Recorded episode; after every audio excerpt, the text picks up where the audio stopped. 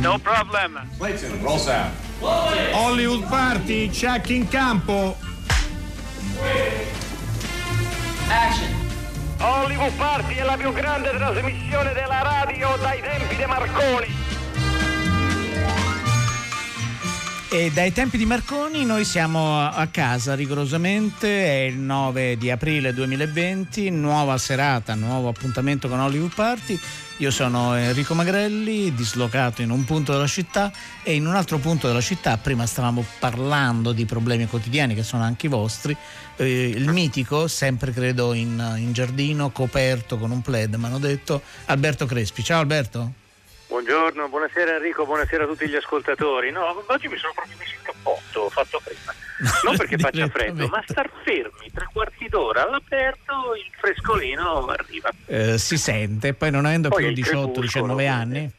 No, mi hanno detto di no, non ce n'ho più. Anche se dormo come quando ne avevo 18-19. Lo so, quello è l'effetto. Ho ripreso i ritmi della gioventù, vabbè, almeno quello. Almeno quello. Allora 335 56 34 296, se come tutte le sere volete mandarci dei messaggi che naturalmente sono molto graditi perché ci segnalate delle cose, non riusciamo, lo diciamo tutte le sere, lo ripetiamo anche questa sera, non riusciamo a leggerli tutti, li stampiamo però sul nostro sito. E anche questa sera ringraziamo subito tutti i tecnici della radio che ci danno la possibilità di andare in onda e di provare a farvi compagnia per questi 45 minuti. Io non ho grandi notizie, Alberto, l'unica notizia che ho, ne abbiamo parlato ieri sera, della nuova piattaforma, ma le piattaforme è chiaro che in questo momento stiano vivendo una stagione clamorosa. Sono già 50 milioni gli abbonati in tutto il mondo, naturalmente, all'ultima nata, alla penultima nata, che è Disney Plus, perché poi è nata questa piccola piattaforma per dei formati piccoli, per ora è soltanto negli Stati Uniti, poi arriverà anche da noi ed è pare l'ideale da guardare sul telefonino. Uno dei due così padroni, inventori di questa nuova piattaforma è Katzenberg, ve lo ricordate, dei tempi Disney, e poi insomma una lunga. Per ora pare che stiano funzionando molto bene, sono formati che durano intorno ai 6-7 minuti, non di più. Staremo a vedere. Tu hai notizie fondamentali? Questo è abbastanza fondamentale per tutti i fan della cantante che sto per nominare e della nota casa di moda. La AGI di oggi ha battuto l'AGI della notizia che Lady Gaga sarà la protagonista di Gucci, film diretto da Ridley Scott sul celebre assassinio di Maurizio Gucci avvenuto nel 1995. Lady Gaga farà Patrizia Riziani, l'ex moglie di Gucci, che a suo tempo fu accusata, non ricordo per niente il caso di cronaca, devo essere molto sincero, ma a suo tempo la moglie fu accusata, credo, di aver organizzato l'omicidio, insomma. Ridley Scott vuole raccontare una torbida storia nel mondo della moda, quindi ci sono molti elementi cinematografici effettivamente in questa storia. Staremo a vedere, perché Ridley Scott ne azzecca 1 su 2, più o meno. No. Certo, sì, no, è vero, forse anche 1 su 3 negli ultimi anni, forse, purtroppo, grande stima per poi anche tra l'altro una persona almeno in fase di intervista molto piacevole, molto simpatico, sì. E sì, conosce il cinema, il che non fa male. Naturalmente da cima a fondo proprio. È solo questa notizia? Direi di sì. Ma ok, penso che possiamo passare alla musica.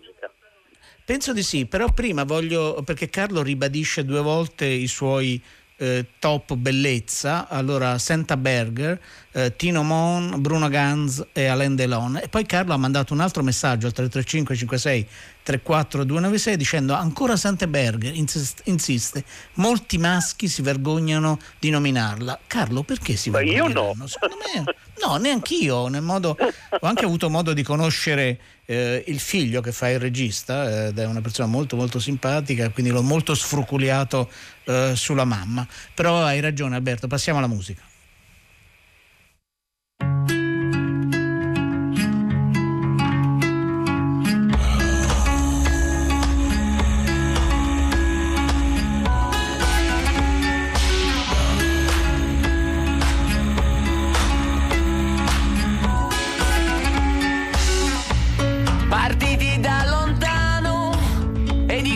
Arrivare ad essere contenti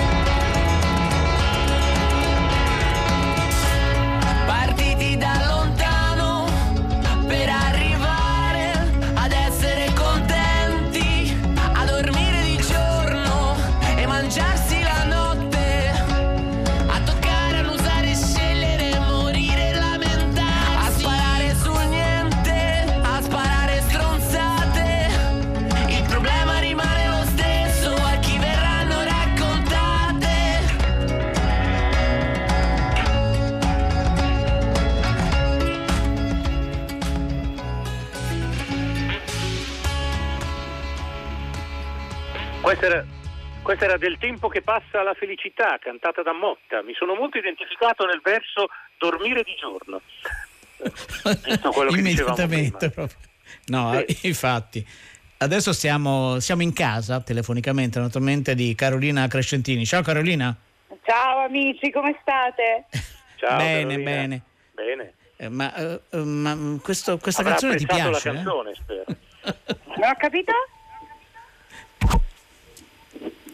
No, ti chiedeva Alberto se hai apprezzato la canzone. Ho apprezzato molto, conosco questa canzone. Sì, Carolina, come stai, tanto per cominciare? Come stanno andando questi giorni? Vedo film, leggo libri, scrivo cose agli amici più che altro, perché in realtà il momento poetico o di fantasia è completamente bloccato in questo momento, e soprattutto confondo i giorni. Questo è vero, questo succede. Sì, sembra di stare in un grande festival, perché ai festival, almeno chi frequenti i festival, capita, no? Che uno dopo 2 o 3 giorni non sa più se è domenica, lunedì o chissà che giorno sia. Senti, ma questa fase di questa sospensione nella quale stiamo vivendo ti ha trovato da un punto di vista di lavoro come? Eri su un set, stavi per partire con un film? Ero su un set che stavo finendo una serie e subito dopo dovevo partire con in realtà 2 film, però non posso dir nulla perché non so se ci salirò più su quel carro a quel punto, perché quando ripartiranno le cose sicuramente devo finire la serie. Possiamo chiedere, però della serie possiamo chiederti o ancora... Sì, basta di Pizza Falcone 3, eravamo quasi a fine riprese. Certo. Eravamo a fine riprese, ora ci mancava un mese e mezzo. Vabbè, quindi non poco, insomma, naturalmente. Dobbiamo finire. No, perché ad esempio qualche settimana fa, parlando con Favino, che era sul set del film di Milani, a loro manca l'ultimo giorno di riprese, che però è un giorno pare importante per quello che accade, e quindi non è che possono dire non lo giriamo, non ne facciamo nulla, insomma. Senti, ma dicevi i film successivi, perché è vero, il calendario dopo l'emergenza è tutto, almeno per i set, è tutto un calendario da reinventare. È tutto da reinventare, sicuramente ha la priorità chi era in corso, no? E quindi poi la disponibilità cambierà. Guarda, non so che dire. Speriamo bene. Però almeno i bastardi di Pizzo Falcone, essendo una serie, finirà per forza, insomma, dai. Non so quando, non so ancora se siamo raccordati, però insomma quella la finiremo. No, anche perché voi siete costretti a stare molto più attenti di noi, perché poi in queste telefonate con colleghi, amici e amiche, tutti stanno confrontando col problema di un eccesso di peso, no? Certo, mentre voi non potete poi arrivare sul set ed essere troppo diversi. Gli attori devono rimanere uguali. Esatto. Lo sapete che a me ha salvato la vita una cosa che abbiamo comprato prima della quarantena e ci hanno preso in giro tutti, che era una versione veramente scrausa di un tapis roulant. Quindi mi faccio queste grandi passeggiate a manetta, proprio velocissima, dentro casa, che un po' mi salvano il cervello, devo dire, perché mi sta un po'. Ma vi avevano preso in giro perché? Per il tapis roulant, dicevano, perché comunque volendo qua vai a correre sul lungotevere, sì, no? L'avevamo preso perché Francesco si immaginava di riascoltarsi i dischi mentre correva. E adesso si è rivelato un acquisto prezioso. No, si è rivelato, non lo so, magico. Poco fa, quando sei partita con Lego, cose, mi è venuto in mente, giuro, la scena di Ecebombo. Esco, vedo gente. Sembra un film di fantascienza ripensare quella scena in questi giorni. Mamma mia, assurdo. No, no, infatti è veramente assurdo. Oggi mi dicevi appunto che avete cominciato a vedere una serie su Netflix che io ho visto tutta, adesso vi racconto il finale così vi rovino, scherzo. No, non lo farei mai. Ho appena iniziato, però mi sembra molto molto interessante. Infatti, sì, poi sono solo... Come? Di che si tratta? Da quello che ho capito c'è una ragazza che fa parte della comunità ebraica ortodossa di New York e scappa dopo un matrimonio combinato. Ed è tratto da un libro? Io il libro non l'ho letto, non so se sia una storia vera o meno, e questa ragazza fugge da una comunità assidica di New York e si sposta da un'altra parte. Poi mi fermo però perché non voglio rovinare, non mi piace di vederlo. No. Però è veramente tra le cose più... È una faccia interessantissima, è veramente interessante. È bravissima. È veramente molto molto molto brava. Però il Carolina, ditelo, visto che ci avete messo curiosità. Perché mi sembra che nessuno di voi due ha detto come si intitola. No, l'ha detto prima. Carolina, prego. L'ha detto Carolina? Mi è sfuggito, chiedo scusa. Sì, è Unorthodox. Unorthodox, come no? Sì. Yes. Ne ho sentito parlare persino io. Vedi? Bene, continua ad essere un po' refrattario. No, guardalo, credo che ne valga la pena, e poi te lo dice anche Carolina, quindi che no, è più così, no? Vorrei me l'ho finita perché ieri poi ci siamo rivisti Alaska di Claudio Copellini, perché era anche quello sulla piattaforma, e abbiamo detto aspetta, vediamoci un film, rivediamoci in quel caso perché l'avevo visto al cinema.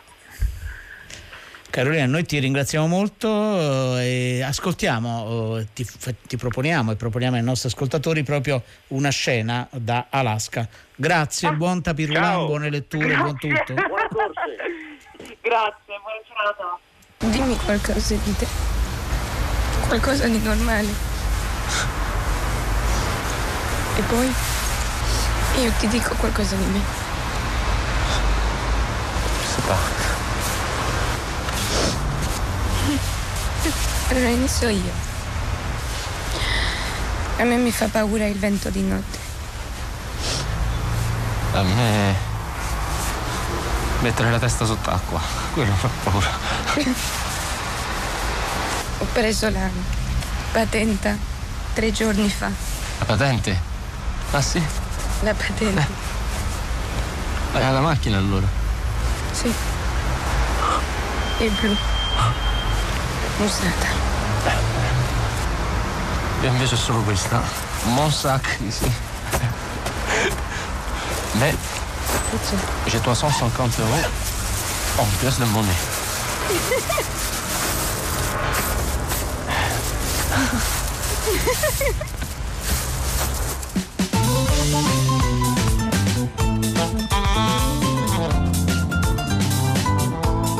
I come from Senegal.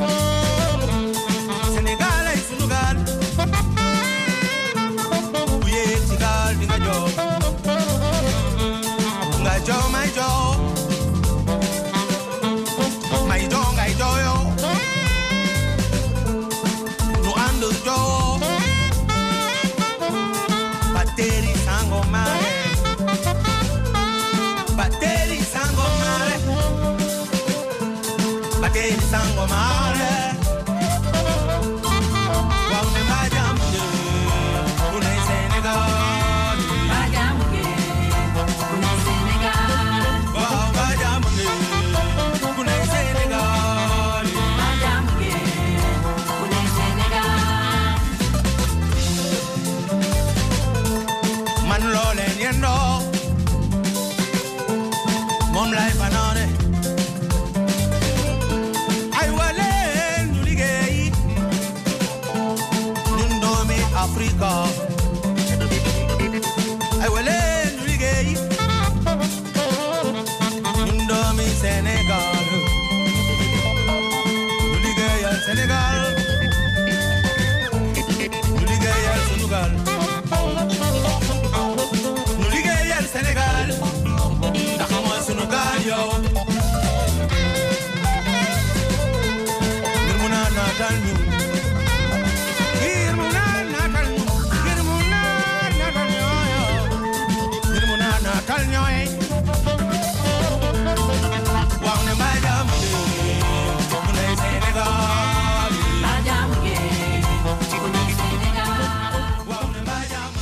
Questo brano si intitolava Senegal di Raima Sissoko, il Le Monding Folie, e viene dal progetto, dal documentario Dio era un musicista, nell'ambito del progetto Music Rec, che racconta la nuova musica da Dakar nel resto del Senegal e del Gambia, in quelle zone da cui è sempre venuta grandissima musica.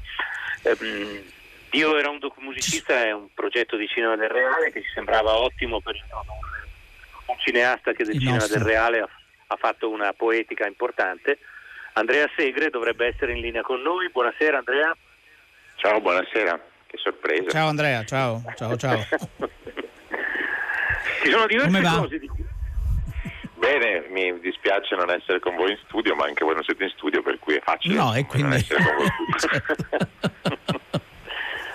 Andrea Segre è a Roma, si è trasferito a Roma da Venezia. Ha compiuto questo...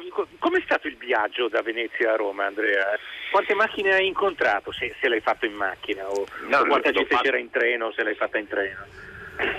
Sono rimasto appunto un mese isolato a Giudecca, poi sono tornato a Roma e ho preso l'unico treno che fa Venezia-Roma ogni giorno, cioè un solo treno che fa Venezia-Roma, ed eravamo in 12 in tutto il treno, perché a un certo punto li ho contati e ho detto E allora ho fatto tutto il treno dall'inizio alla fine ed eravamo in 12.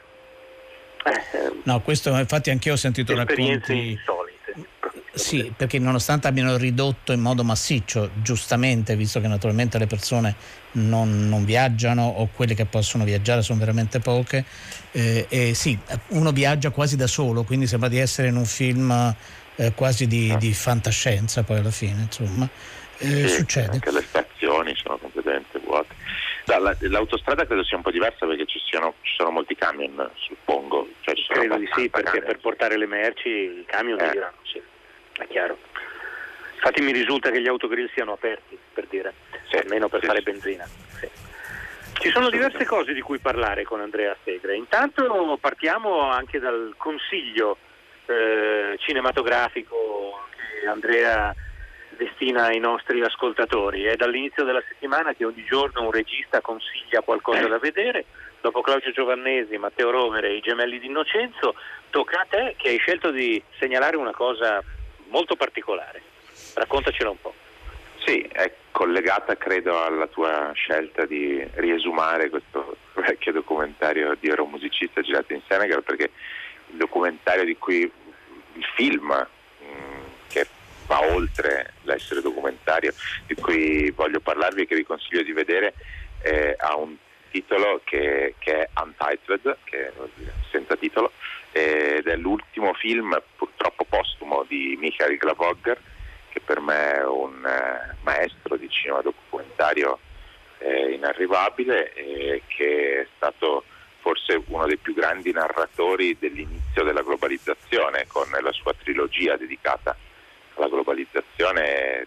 Negli anni 90-2000 ha raccontato la formazione delle megalopoli, in megacities, la trasformazione del lavoro in working man death, e il mondo del sesso a pagamento in wars, in un viaggio nel mondo molto, molto importante e rilevante, che vi consiglio di vedere. E poi dopo aveva questo grande sogno, che era di riuscire a fare un film documentario senza un tema, perché non sopportava sempre l'idea di dover anteporre la necessità di dire su cosa voglio fare un film, ma voleva poter immergersi davvero nella realtà senza sapere che cosa esattamente la realtà gli avrebbe dato, e poter costruire il film davvero insieme alla realtà. Ci ha messo un bel po' di tempo a trovare qualcuno che accettasse questa sfida produttiva, poi ci è riuscito.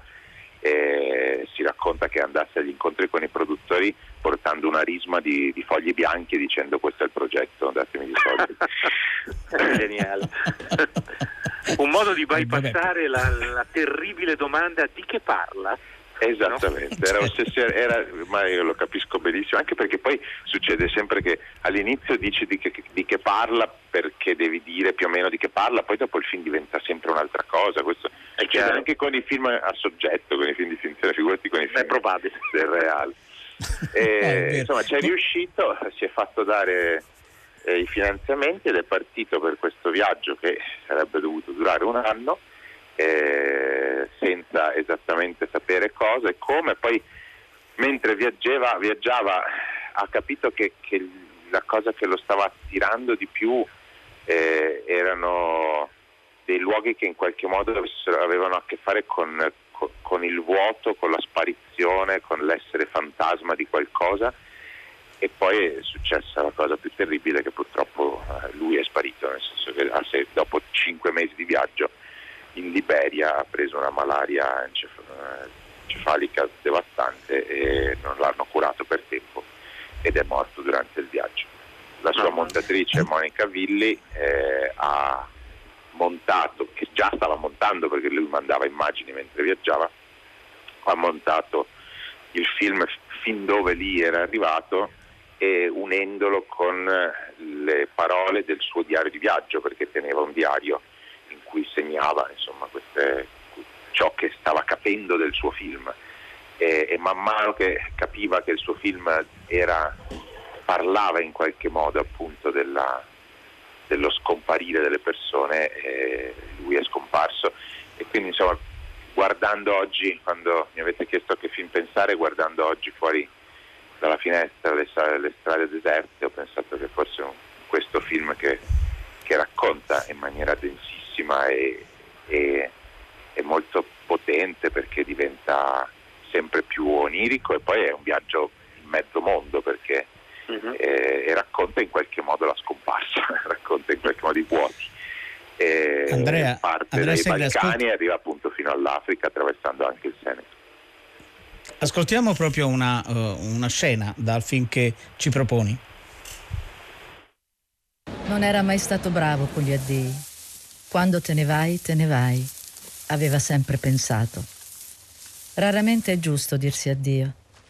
O è troppo informale e fa soffrire gli altri, o sei tu stesso a soffrire. Se esageri ed è troppo sentito, il tono non è giusto, e quando parti, il vuoto dentro diventa troppo grande.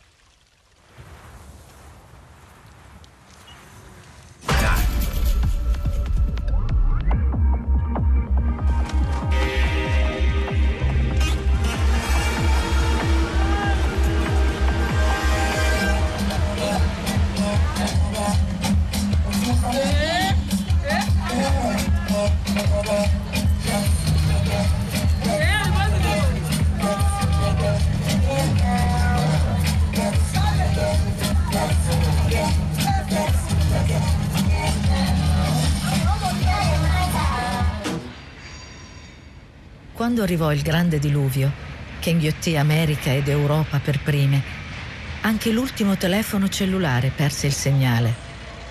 Ma sulla nave nessuno sembrò notarlo, perché in realtà non c'era nessuno a bordo.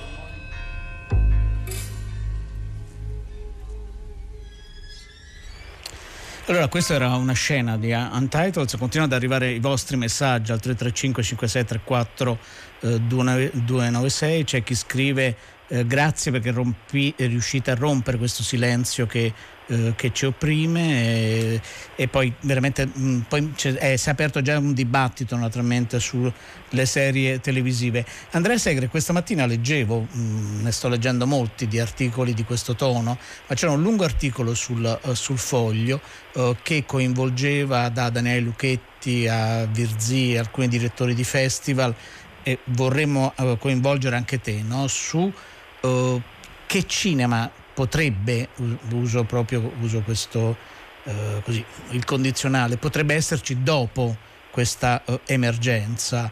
Il cinema secondo te potrebbe cambiare in qualche modo, potrebbero cambiare le storie, oppure questa è soltanto una suggestione che stiamo vivendo un po' tutti perché ci troviamo in questa condizione comune? Tu cosa ne pensi?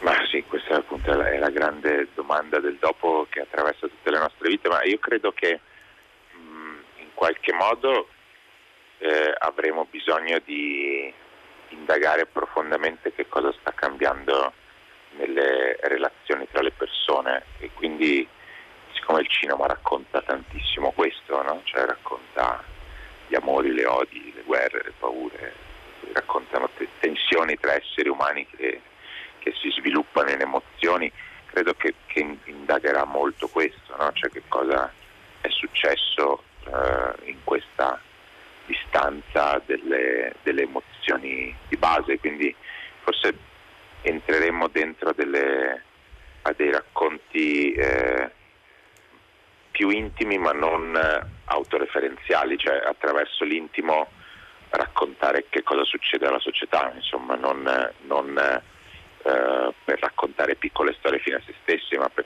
capire dentro a questo intimo che cosa è successo al mondo.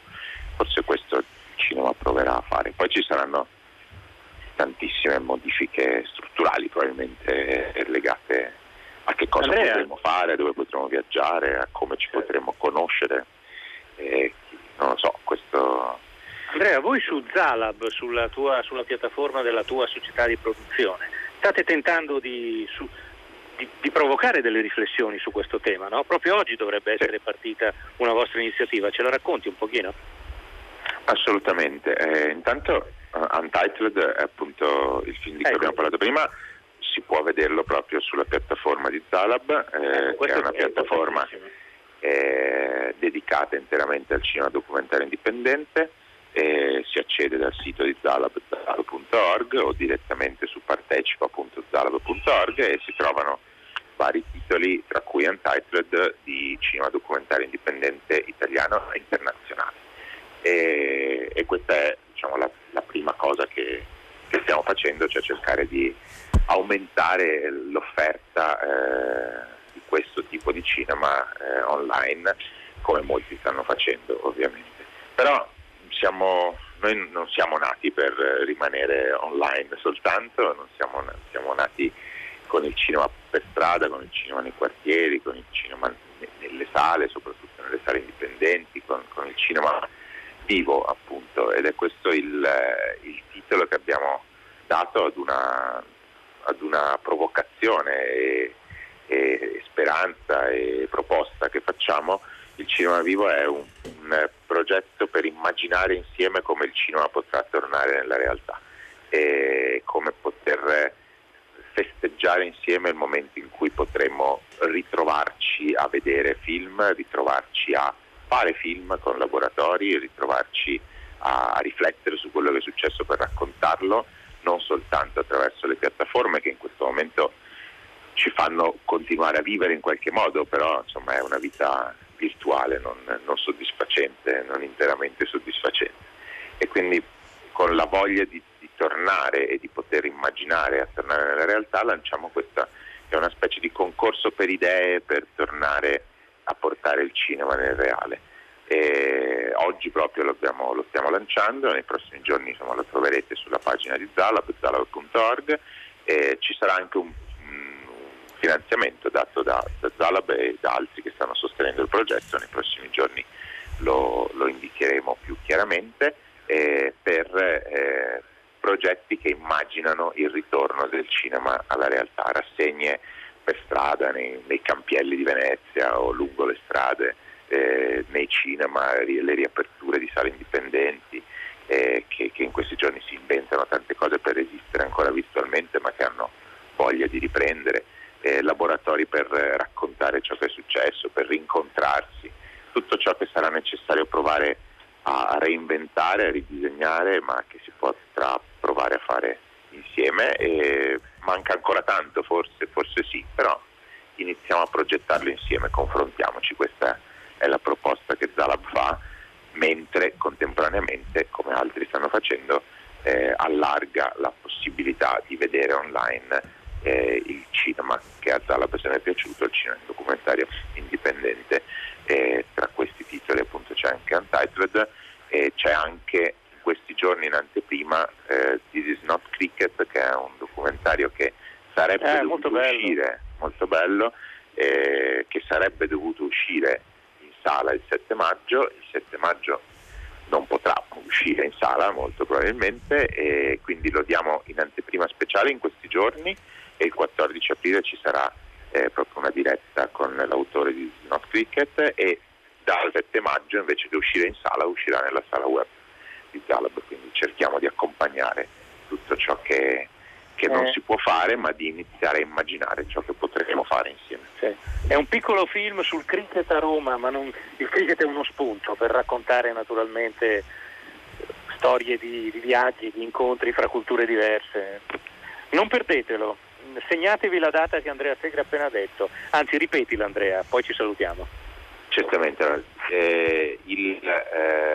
da oggi fino al 14 aprile è in anteprima su Zalab di This Not Cricket di Jacopo De Bertoldi, e dal 7 maggio sarà in sala web regolarmente. Andrea Segre, noi ti ringraziamo molto e ascoltiamo proprio un frammento di Il pianeta in mare. Grazie, buon lavoro. Grazie a voi, a presto. A presto. Ciao, ciao.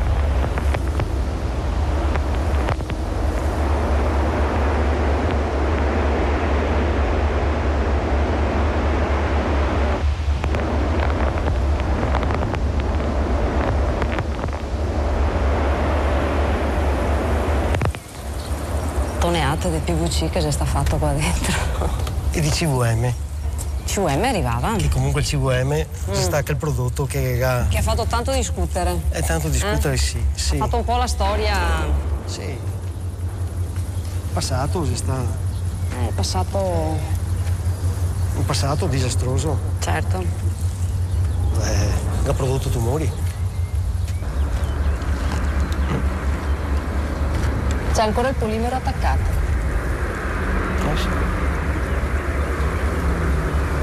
C'è ancora il polimero attaccato.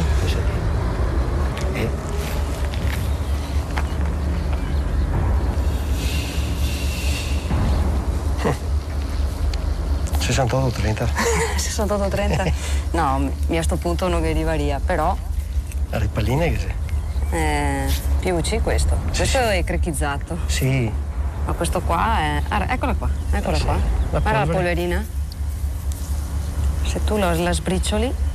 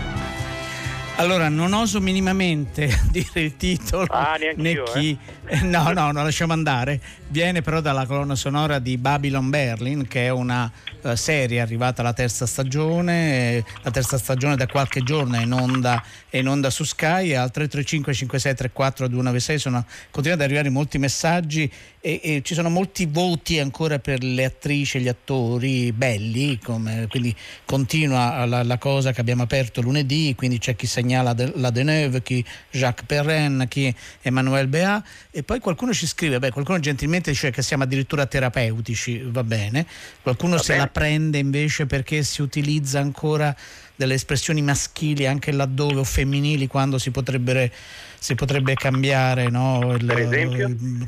L'articolo, no? Qui c'era questa persona che non si firma, dice una famiglia tutta al femminile, perché non usate anche il corrispettivo maschile in pari occasione? Perché non si dice una famiglia, non lo so, vabbè, non ho capito fino in fondo. Uno lo dice.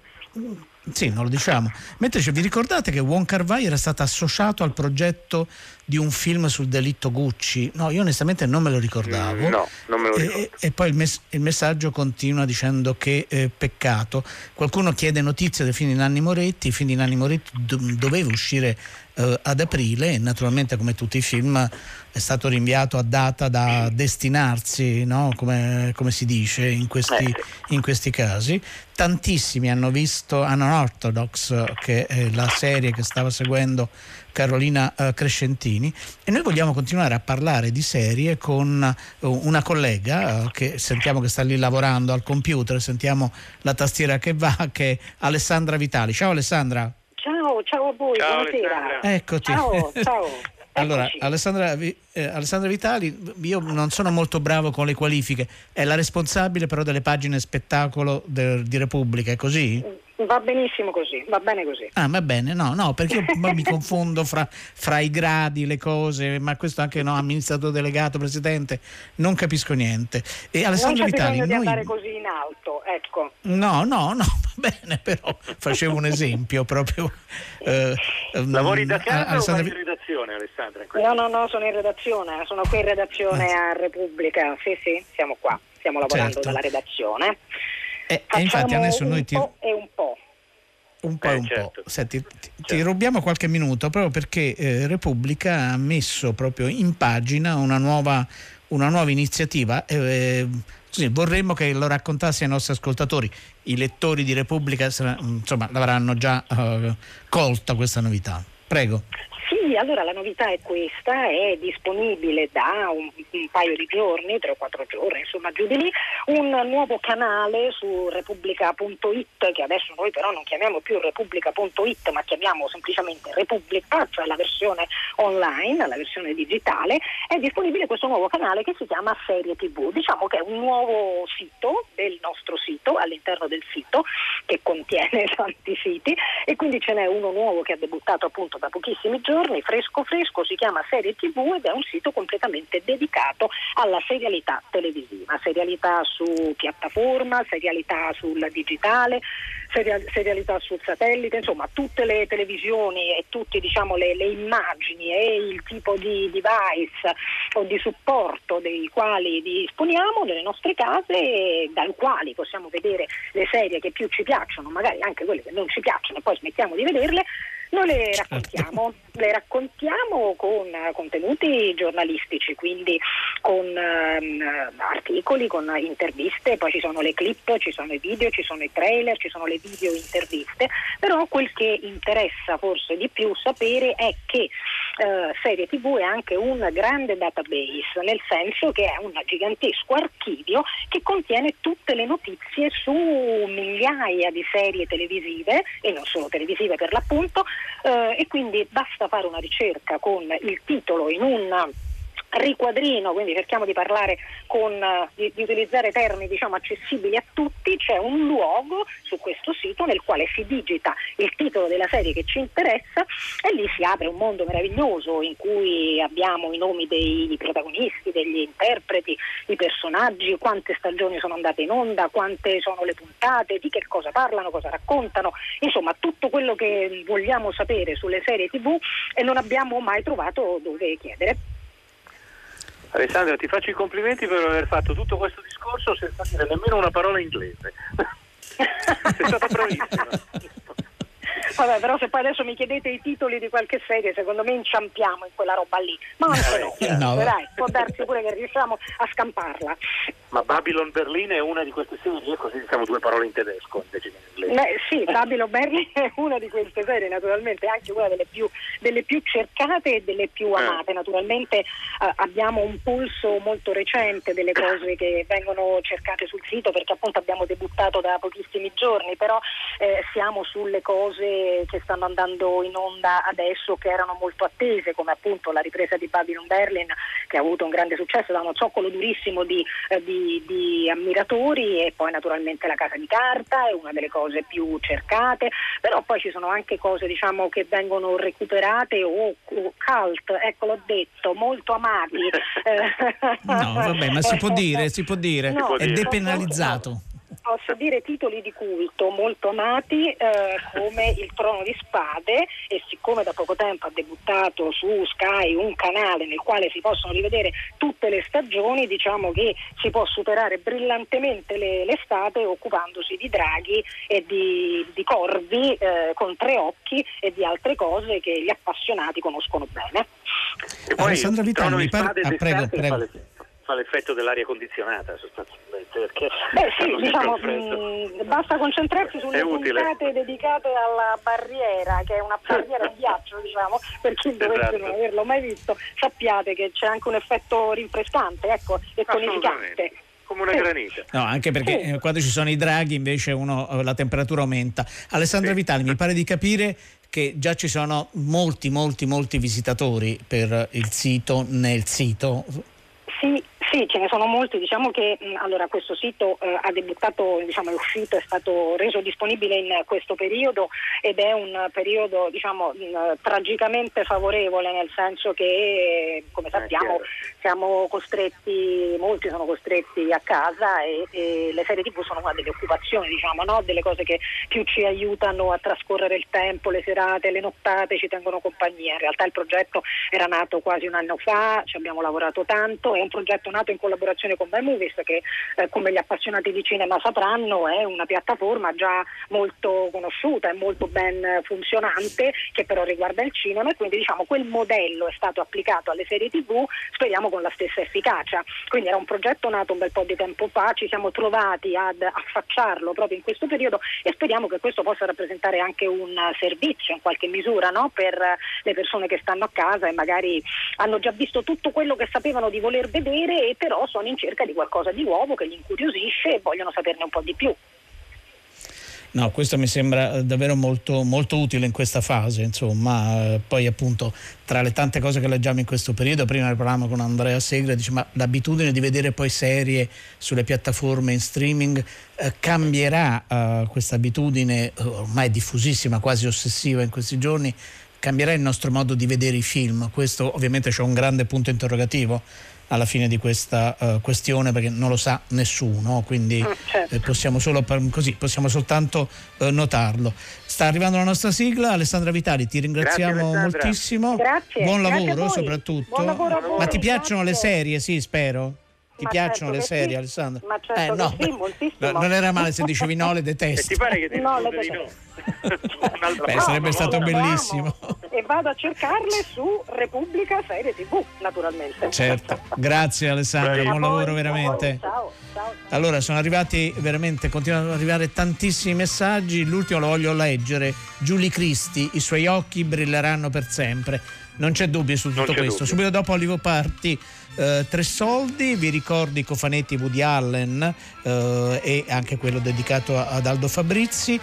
Saluti da tutta la squadra che ha realizzato questa puntata, le nostre curatrici Francesca Levi e Madeleine Agnisci. Ringraziamo ovviamente Emiliano Trocini che ci ha mandato in onda, la nostra Arcadia, Riccardo Amoresa, Alessandro Boschi ed Erika Favaro. Con noi al telefono Carolina Crescentini, Andrea Segre e Alessandra Vitali. È arrivato un messaggio anche per te, dice, ma perché Crespi non sta dentro casa che sta più caldo?